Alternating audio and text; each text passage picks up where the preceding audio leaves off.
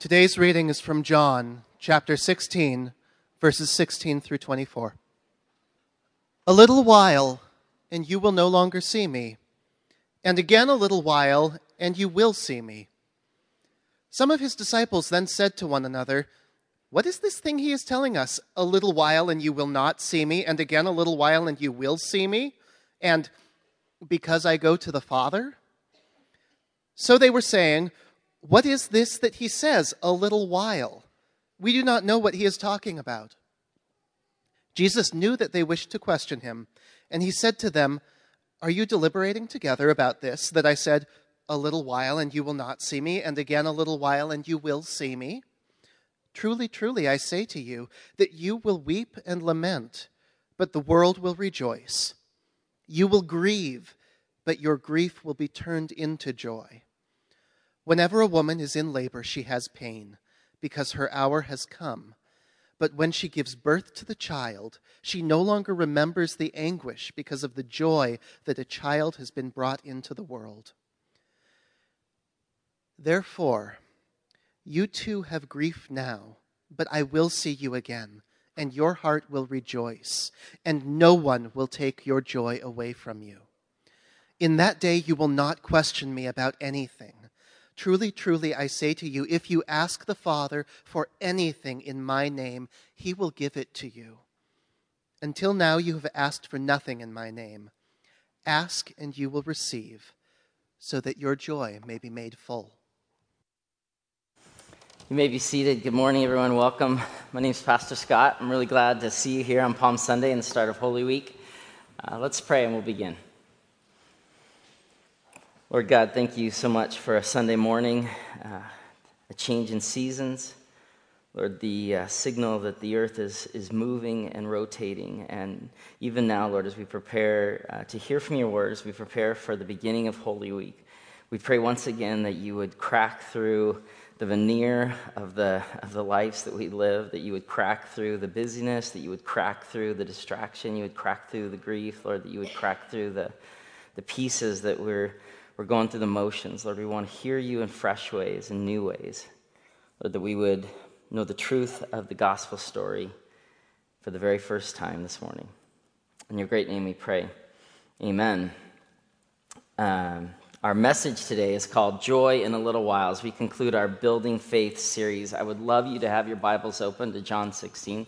We are going to do an exegetical Bible study, which means we're just going to look verse by verse at this kind of interesting text for Palm Sunday. Uh, but we learned some new things this week as a teaching team. I'm excited to share them with you. Um, Wednesday night, I got the chance to, um, to preach the gospel at a memorial.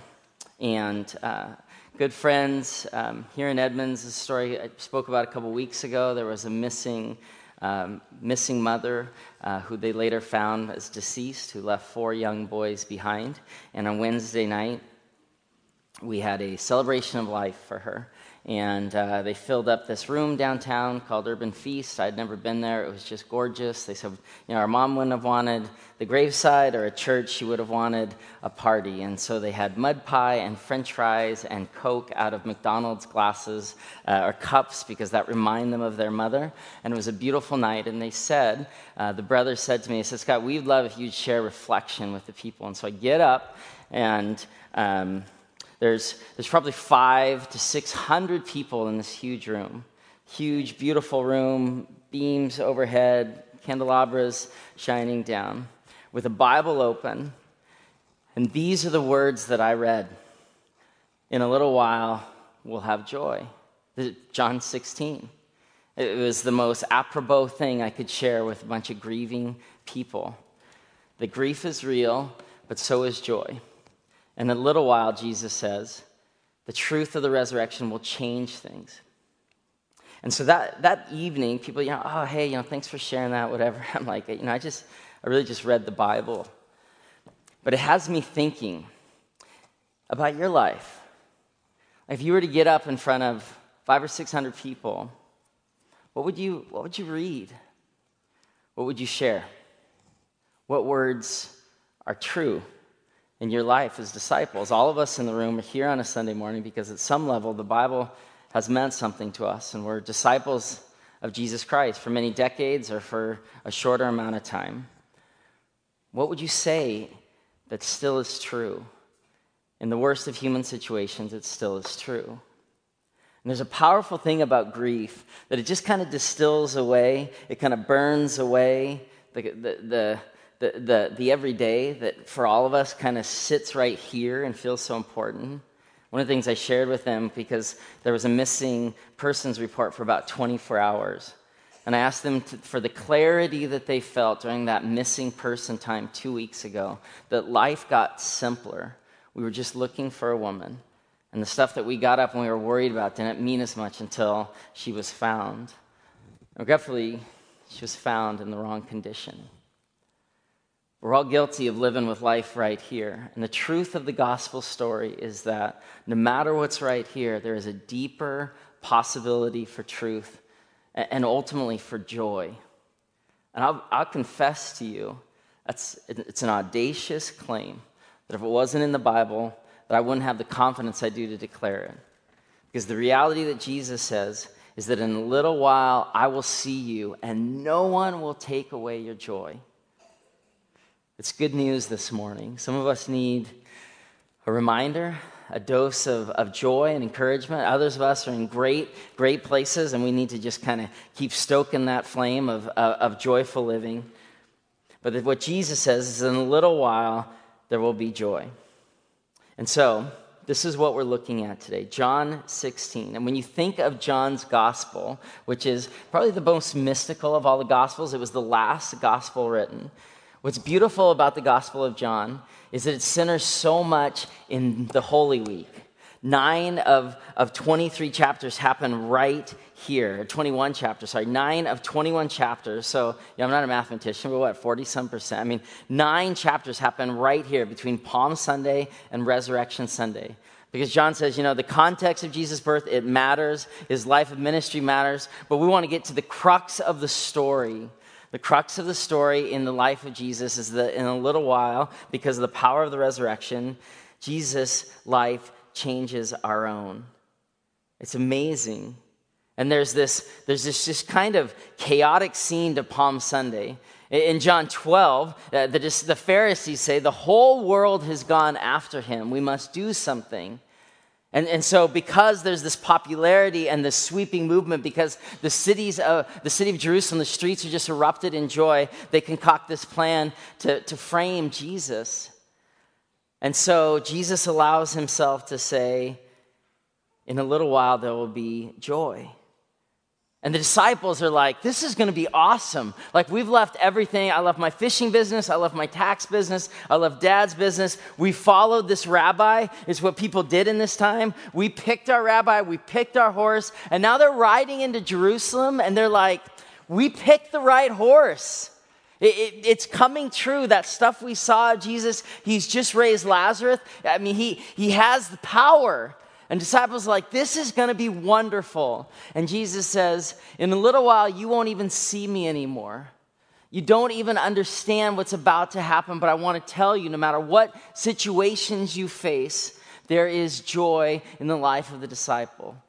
In a little while, one theologian said, The cross is not for Christians a stumbling block which the resurrection has removed. It is not a defeat of which the defect has been canceled by a subsequent victory. The cross is itself a triumph. What was the devil's worst has become God's best.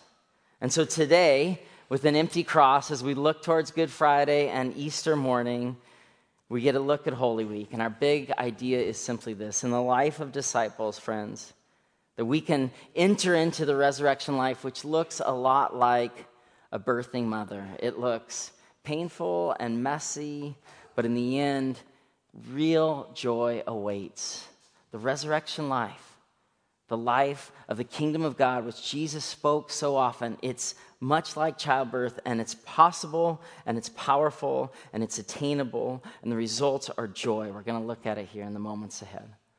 Let's look at the first first couple of verses of John 16, 16 for, for our context today, to look at the paradigm of the disciples. There's a contrast of paradigm. There's the disciples' paradigm, there's Jesus' paradigm, and then there's the rest of the story. Let's begin with what the disciples saw.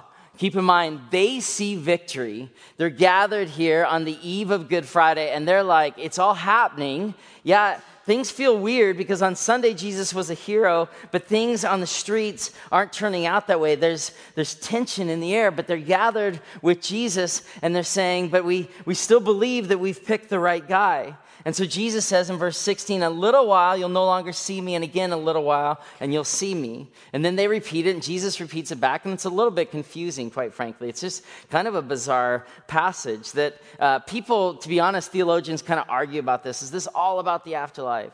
Is this all about Good Friday? Is this about something else? But think, something that's really interesting here in, in verse 16 is Jesus says, A little while you no longer see me, and again a little while you will see me. Now, the original text would have been written in the Greek language. And when you study this in the Greek, although we have in English see, there's actually two different words that the Greeks use when John wrote it in the Greek language. The first is this You will no longer see me, says Jesus. The first clause is 16, and it's a Greek word, thoreo. It means to contemplate, to consider consider, to be interested in. It's, it's to see from the eyes. And then Jesus finishes his statement again a little while, and then you will see me. This is where our English language is more limited, but in the Greek, he uses a second word, John does, a second word, horeo, which means to be admitted into a more immediate presence of God. It's a closer look. It's a see that you know and understand. It's a see when you look from the heart. So that's interesting. I didn't know that before this week. A little while you'll, you'll see me, you'll thoreo me, and then a little while you'll horeo me.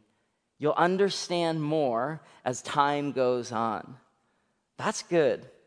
Because that's kind of true of so much of our lives, right? When we story tell about, like, well, tell me your story of faith. Tell me what brought you here this morning. People will say, you know, I was, you know, I accepted Jesus at this point, or I, I thought I had a relationship with God. I was raised in a family of faith, or, or I experienced someone else's faith, and I said, I want a truth like that. We, you know, we, we comprehend something at one level, and then quite often our narrative is we understand more as time goes on both from the highs and the lows. And it's interesting in this building faith campaign over the last couple of weeks, we've been talking about this.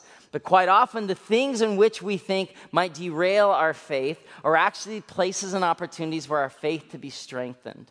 And looking back, things seem to make more sense. You know, I really loved her and then, you know, through that heartache, I realized that God was leading me into a healthier relationship. You know, that pain from my childhood, which was so tangible, and, and there was place I despaired even of life, but, but God led me on this different path. Not always easier, but in a little while, there's a way that we go from seeing to seeing because we experience it. And Jesus says, as time goes on, you're going to understand more. You're going to know me. And then he says in, in verse 17, and you're following your Bible because this is interesting stuff. We're studying the Bible together, hopefully, learning skills that, that kind of pour into your own life, your own mornings with Jesus, or evenings or afternoons. Verse 17 Then some of his disciples said to one another, What is this thing he is telling us? And they repeat it again, a little while and a little while. And I love that because there's some question marks in this passage. There's some question marks. And, and for me, as a disciple, even as your pastor, I'll confess to you, there's question marks. You can't stand with, with four young boys that have lost their mother and not say there's question marks. You can't sit in my office with people saying, hey, you know, can I just share with you something I'm going through? I'd love you to pray over it. I, there's question marks. Life is sometimes cloudy. And there's times where we say, God, what are you doing here? And even those with Jesus, even those that have followed him for the last three years, they're saying, I don't understand. And I think that's helpful. And I think it's powerful. Because they're saying, like, Jesus, this wasn't in our plans. We had this plan. We were going to conquer the earth. We were going to take over. We were going to do big things. And, and Jesus, your ways are not my ways. And then they say in verse 18, they just flat out say, they're saying, We don't know what he is talking about. This is in your Bible. This is verse 18. This is his disciples saying, We have no clue what Jesus is up to.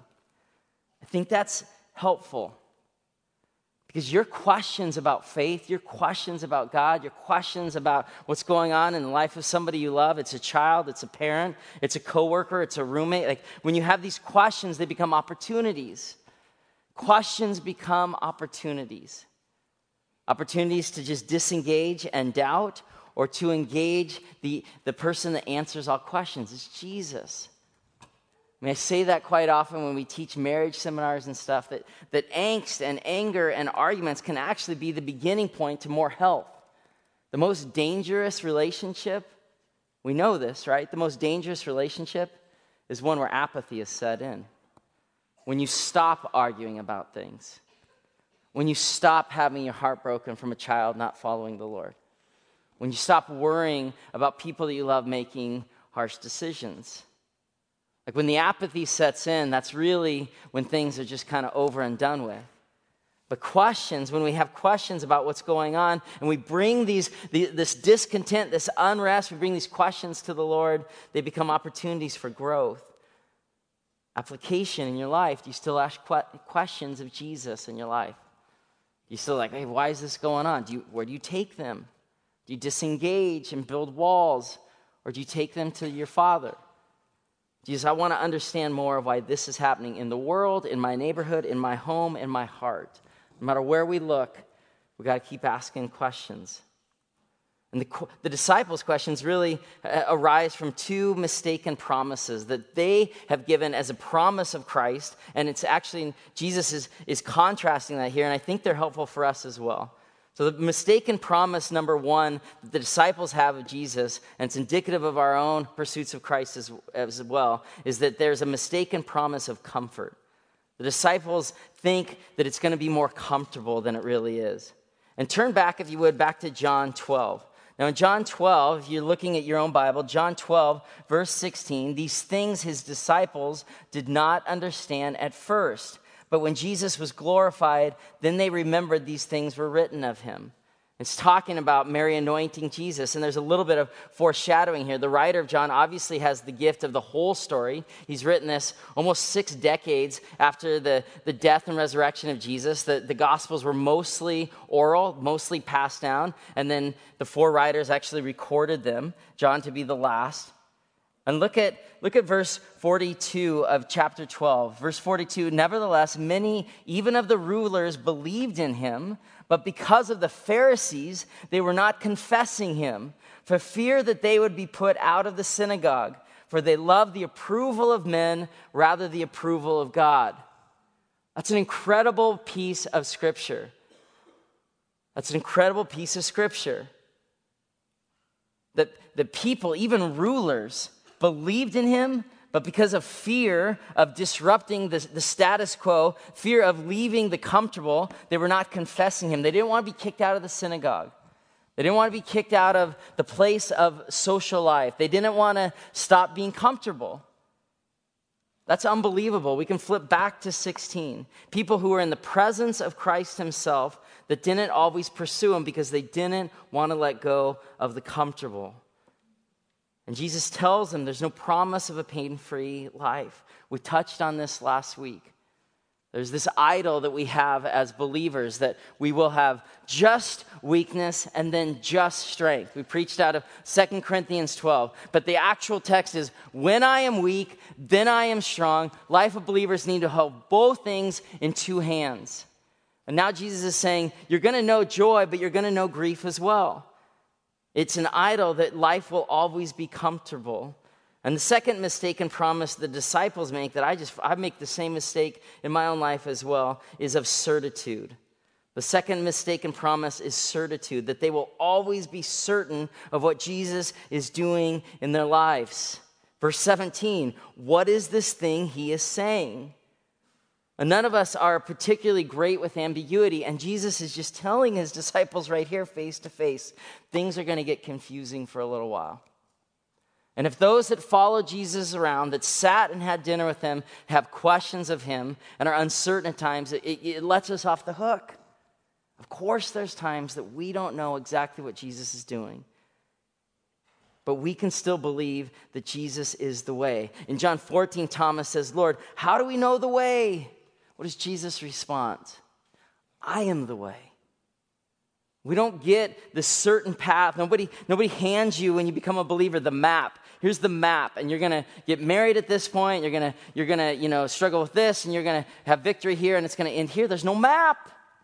There's just a person of Christ saying, with uncertain things and with heartbreaking situations, I will be your light. I will, I will be your light. And so there's practical application here. When we hit things in our life that hurt or are uncertain, when we're uncomfortable and uncertain, those are places to pray more. Eh, flat out, fill in the blank. Lord Jesus, I don't understand why blank is happening. Will you help me understand? Lord Jesus, I don't understand why this pain exists in their life or my life or her life, but will, will you just be comfort here? These become opportunities for growth. As we're asking questions, we keep turning to the answer of all questions, who's Christ Himself.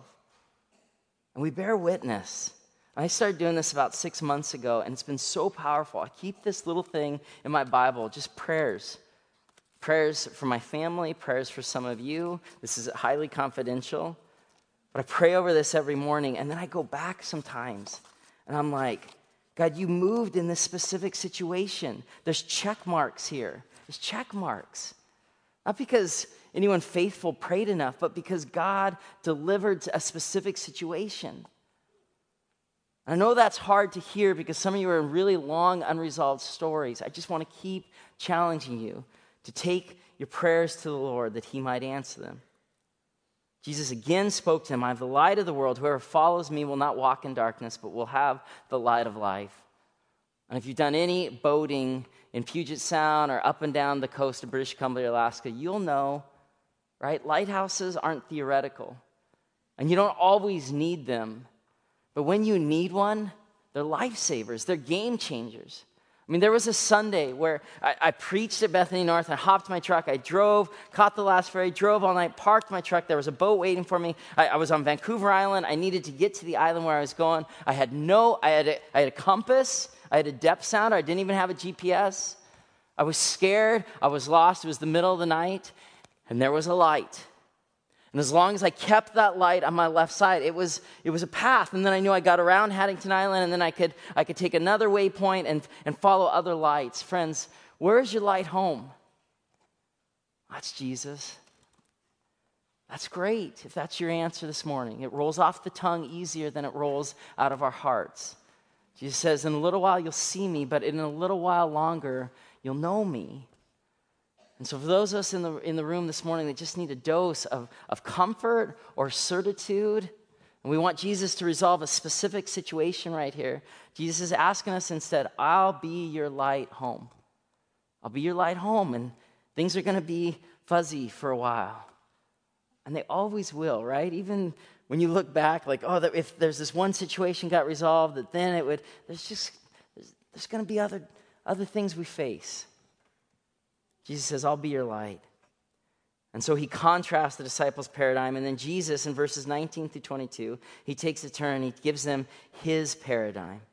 Verses 19 through 22, this is the second point of our outline, the Jesus paradigm, which contrasts the disciples' paradigm that was all about comfort and certainty. And I don't know about you, but that's just very, uh, very convicting for me because I spent a lot of my life here, want to be more comfortable, more certain. And Jesus says, I have a different paradigm. In verse 19, the NASB says that Jesus knew they wished to question him. Jesus knows hearts. Now, I'm not sure what, what version of the Bible you're studying. Keep in mind, all these English translations, they're a translation from the Greek. And each, each version of the Bible has a committee where they wrestle over specific words. And so we preach out of the NASB, some of us on staff, because it's, some say that the closest to the Greek translation. The downside of the NASB is at times it doesn't do gender inclusion. So it's, it's writing to men and really speaking to all of us as believers in Christ. But in the NASB, verse 19 says, Jesus knew they wished to question him. Jesus knows their hearts. Again, that gives us comfort. Okay, though I wish this other situation be resolved, I know that I've got a Savior that knows my heart. And then verse 20, Jesus says, Truly, truly, or very truly, or Amen, Amen, I say to you, you'll weep and you'll lament, but the world will rejoice. You will grieve, but your grief will be turned into joy. Grief changed into joy. And this has been this theme that's been repeated in the Building Faith series, but This is the reality of believers that these, these two things, grief turning into joy, one won't be fully complete before the other fully begins. Friends, we don't worship joy, but rather joy is a result of our worship. We don't worship joy. We don't worship comfortable situations. We don't worship certitude. We worship Jesus Christ. And when we do, we find joy in those places so that even when the things that I'm facing are challenging, we believe that a deeper joy awaits. Because we worship a God who promises at times a difficult journey. A difficult journey. You will weep and lament, Jesus says. And this at a level seems paradoxical. It's not. It's what philosophers call a dialectic and more of the, the, the Kant uh. If you're a philosopher in the room, you're like, okay, I'm comfortable with this. The, the dialectic is two different ideas, both being true. And the interplay between these two ideas, this dialectic, produces a new synthesis, a new truth. We talked about this last week that it's not past tense weakness and then present tense strength. We, we spend a lot of time waiting for that. No, all of us in the room, weakness and strength. This morning's text, grief and joy. This is the dialectic of the Christian experience. We will have strength, but we'll also know weakness. Jesus says you'll have new birth, but you're also going to know pain. You're going to experience light, but you'll also know darkness. You'll experience Zoe life, but you'll, for t- far too many of us in the room, also know death. We'll know incredible highs and heartbreaking lows. And you're like, yeah, that's, that's kind of true. That's the, that's the experience of the believers. From the cross, the center point of Roman pain, comes the resurrection. We were studying this week with all the pastors, and, and Richard, I believe it was, reminded us of this, of this poem. And this comes from, legend says, a Confederate soldier who, who fell in, in the field of battle, who, who understood this dialectic. And the result of this soldier's prayer is ultimately death. We don't need to be distracted there. Right, do we have the slide available, the slide of a Confederate soldier? I think this is powerful. You can find this online. I asked God for strength that I might achieve. I was made weak that I might learn humbly to obey. I asked for health that I might do greater things. I was given infirmity that I might do better things. I asked for riches that I might be happy. I was given poverty that I might be wise. I asked for power that I might have the praise of men, but I was given weakness that I might feel the need of God. I asked for all things that I might enjoy life. I was given life that I might enjoy all things. I got nothing that I asked for, but everything I hoped for. Almost despite myself, my unspoken prayers were answered. I am, among all men, most richly blessed. I got nothing I asked for, but everything I hoped for. I don't know how that strikes you this morning, but hopefully that's encouragement. That Jesus, in the life of following him, for the people that loved him the most, he says, lament and pain is real, but so is my joy. And so in verse 22, Jesus gives us four promises that we're going to go through here quickly because these are our red letters of Christ. This is the promises. What, what, what are we going to experience in life? Verse 22, it's all here. Four promises Jesus gives us in verse 22. Therefore, you will have grief. Friday night, we're going to mourn as a community. We're going to gather at Nathan Hale High School. Come and, and celebrate and mourn Good Friday with us. The life of a Christian disciple is absolutely that we will know grief both this coming Friday and on Wednesday night with my friends and the situations that I get the opportunity to be your pastor through. You know this. In some regards, better than I. You know that Jesus doesn't give free passes. We'll have grief. And then Jesus says, but I will see you again. The second clause of, of verse 22, but I will see you again. And I love that because he's not saying, You'll see me again, though that's what happens on, on resurrection morning. Jesus says, I will see you. Jesus takes the active step. He's saying faith is not so much the muscle in our arms, but the flexibility in our knees. Will we allow ourselves to be seen by a father? There's a vulnerability to being seen. There's a weakness of being seen. This happens in our marriages. The best marriages say, I'm going to let you see me in my brokenness and my need and my insecurity. I want you to see me as God sees me. And that's a vulnerable, scary place to be. But the strength of a disciple is not the strength of our arms, it's the flexibility of our knees. Jesus says, I will see you again. And then Jesus says this. I love this. I mean, this is where it's just fun. Like, I'm just going to read the Bible and we can just write notes together. The third thing Jesus says is, I will see you, but, but you will rejoice. You will rejoice. You will rejoice. Your heart will rejoice. And that's encouraging because there's a lot in the world not to rejoice over.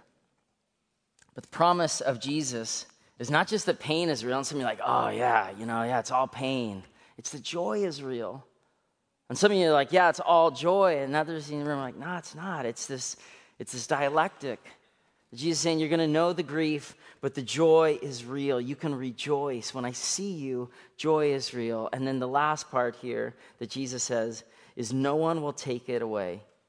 Verse 22, the last clause no one will take your joy away from you. No one will take it away. How good is that? How encouraging is that? Because we face situations where we, you know, we feel happy, we feel not happy. It's more of a fleeting emotion. But joy seems to be deeper rooted on our foundation. And Jesus saying, when your foundation is me, that even in you're in situations that hurt, there's situations you don't understand, they're not comfortable, they're uncertain, but the reality is, the reality is, is that the, no one will take your joy away. And that's when we're in the worst of situations, it becomes a, it becomes a cry. Lord Jesus, you promised to see me. You promised that no one would steal my joy, and I've got no joy left. So, Jesus, I need you to deliver again. No one will take your joy away is that our foundation as his people it needs to be our foundation. We used to live in this 100 year old house closer to downtown, and we got ready to sell it. And the first person who came out, he's like, You got cracks in your foundation, son. All right, well, do we put some caulk on that or what can we do he's like no no uh, i'll send some some bidders out but you know if you got cracks in your foundation this is tremendously expensive and the first guy came out, and guess what? He was tremendously expensive. He had a $100,000 fix. We're going to jack the house up. We're going to take out the windows. We're going to pour a new foundation. And I'm like, Ugh. And he said this like, you, you've done the kitchen, and you did a bathroom, and there's paint on the side and flowers out front. But if the foundation's not solid, you got nothing. Luckily, we found another option. It was a little bit more like caulk, but it wasn't. It was an epoxy, and they fixed it, and it's still standing, Lord willing. Thank you, Jesus. But it's our foundation.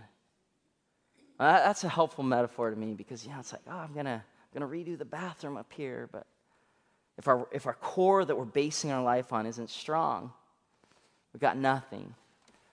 And Jesus is saying there's things you'll face that'll make you uncomfortable and uncertain. I'll be your, I'll be your foundation. No one will steal that joy. And then in verse 23 and 23, 24, sorry, we get the rest of the story. This is the third point of our outline. Verse 23, Jesus says this first. He says, In that day you'll not question me about anything. Truly, truly, I say to you. Second time he said, Truly, truly. When Jesus says truly, truly, you got to pay attention because like Jesus kind of grabbing him, like, no, I really want you to hear this point. Truly, truly, I say, if you ask the Father for anything in my name, he will give it to you. We can pause there because that rattles us. It's not consistent with our experience for many of us. But Jesus says this, and it's a very practical application. The first really practical application I want you to leave with today. The practical application number one prayers in Jesus' name get answered. When we pray in Jesus' name, then we can receive what he offers us. And I started thinking about this week, and I was realizing I mean, I pray a lot, I pray for you sometimes, but I don't always pray in Jesus' name. There's a lot of Scott in my prayers. But scripture says that when we pray in Jesus' name, that he'll, he'll, he'll beget that power to us, that there's power in taking on the name of Jesus. And so that becomes very practical at 11. When we're facing difficult situations, our prayers need to be, Lord Jesus, in your name, Jesus, I need your comfort. Lord Jesus, in your name, I need your power. Lord Jesus, in your name, I need some hope. In your name. You know, when Heather and I got married, she had this unfortunate maiden name. Eifert. If you slow it down and think about junior high kids, you're like, oh yeah, I can see where that's probably not perfect all the time. And so we got married, and, and she took on my name. And, and, even that, some of you, like, you know, some people now share a name or take a middle name or uh, take, take her name. And so that's, you know, whatever that is tradition, don't get hung up on that. I'm not advocating that's the only way to do it. But the two becoming one flesh, taking on a name, is what happens when we believe in Jesus Christ. Jesus says, You have my name, so use it. Not when you, not, you know, knock your knuckles on something or when your team doesn't make the Sweet 16, but use my name for power. Our prayers can be answered. We say, Jesus, in your name. Though I'm asking for one thing, Lord Jesus, in your name, I want to know you more. There is power in the name of Jesus. And someone made this comment to me this week. They said, You know, it's been easy for this church to get big, it's going to be much harder for it to get strong convicting? Are we people of prayer, believing in Jesus' name that Jesus is doing something at the world? Even in the situations look messy, we believe in a God who raised his son from the dead. And in his name, he still answers prayers in, into the lives that we live. And then on verse 24, we get this final promise that joy is this absolute reality. In verse 24, Jesus says, These things I've spoken to you, I'm sorry, that's 25. Until now, you've asked for nothing in my name. Ask and you'll receive, so that your joy may be made full. Deeper than happiness, deeper than whatever fleeting emotions, whatever, whatever thing we're excited about, that the joy of Jesus, that our joy may be made full. Fully joy. Joy is the fruit of the Christian life when we pursue Christ, that there, that even though we don't always feel joy or always happiness, there needs to be this trajectory that when our life has been marked by Jesus, it has to yield fruit in joy. I mean, do you know that that's actually what the Greek word for gospel means? It means, we translate it as the good news, but what it actually means is this uh, it means a joy message. The, the, Greek word for gospel is euangelion, and the eu there means joy, and the angelion in the Greek means message. So the gospel literally means a joy message. That's good, right? A joy message. That means that whenever, whenever I face trials and tribulation, no matter what pain from my past or in my future, no matter how I journey, that, that the gospel of joy is real because Jesus says, I'll never walk alone. That we believe in a message of joy. There should be a message of joy in our lives. Are we known as God's people for what we're for and not just what we're against? What are we for? For the resurrection of a Savior who brings joy into the harshest situations. That in a little while, no matter what people struggle with, in a little while they will be seen by their Maker, Jesus. And their seeing with their eye will become deeper. They will see in their faith in a deeper way. Their joy will be made full. This is the second practical application I really love you to leave with today. The joy isn't just a conclusion at the end of the story. It's not just a result when we get to heaven. It needs to be a trajectory our life is pointing towards now. Jesus said in, in verse 33 of John 16, In the world you have tribulation, but take courage, I've overcome the world. God has created us to be receptacles of beauty and of joy. That's what Dostoevsky said in his book, The Idiot. The beauty will save the world. And he's talking about the love of Christ. When Christ sees us, there will be beauty and there will be joy. And even when things feel very messy in the present tense, we believe that our joy can be a trajectory our life is pointing towards. And it happens, quite frankly, in a little while. Peter knew this better than anyone. Peter the rock Peter, the one who said, Jesus, we would never deny you. And on the night on which Jesus was betrayed, it was Peter doing the betraying. And later on in his gospel, 1 Peter 5:10, Peter writes this. He says, "And the God of all grace, who called you to his eternal glory in Christ, after you have suffered a little while, will himself restore you and make you strong and firm and steadfast." It's a it's a little while. It's a journey that we live full of dark nights and, and beautiful sunrises, and of hard things and, and wonderful joys. What does your life speak to? We've put a microphone in your hand, and there's 600 people wanting to know how you proclaim this to be true, this gospel of Jesus in the midst of a lot that's uncertain. And some of you are like, oh, that's, yeah, I'm still sorting my stuff out. I, I wouldn't speak to anyone about anything. We're going to be talking about this as we study Acts extensively after Easter.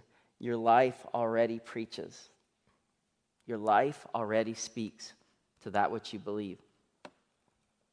So, what do you believe? And how is your life testifying towards that? Jesus saying your grief will be real, but the joy of the resurrection is a truth you can bank your life on.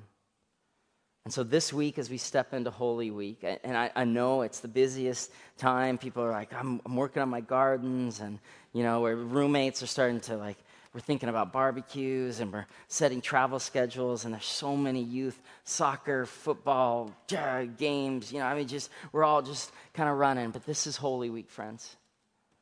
As believers of Jesus, it starts today. May Jesus this week be encouraging you questions, He can handle them. Places of encouragement, Jesus saying, I'm for you. Places of heartbreak and disengagement, Jesus says, I want to hear from you. He's saying, in a little while, no matter what grief that you're going through, no matter what challenges you face, there is also joy available through the presence of your Holy Father, Jesus Christ. Will you pray with me now? Lord God, thank you so much for sending your Son your son to ride into town on this day over 2,000 years ago and to, to break bread with the people he loved and to explain that grief and joy go together hand in hand in the life of disciples. And to say that there's pieces of our lives, even now, that we see with our eyes and we don't understand with our heart. And Jesus is, is telling his people then, he's reminding his people this morning that we will know in a little while the joy of his life in us. Lord, we don't want to be Christians just pointing towards the end of life. Lord, we want a trajectory of joy in our singleness and in our marriage in our no kid status and house full of little people, in our empty nester status, or in our last stages of life, Lord. And whatever under stage of life we gather at this morning, Lord, we want to be people that you're seeing. No, not for our muscled arms or strong backs that just work and work and work, but people on bended, flexible knees coming to you with specific prayer requests. Jesus, in your name, we want to, we want to understand your power and your fullness. We want to know your joy. We want our life to sing to the world around. Uh, yeah, we'll know grief, but we also know joy. And his name is Jesus Christ. And we're going to spend our life building our homes on that foundation, no matter what, no matter what storms come our way. In your heavenly name we pray. Amen.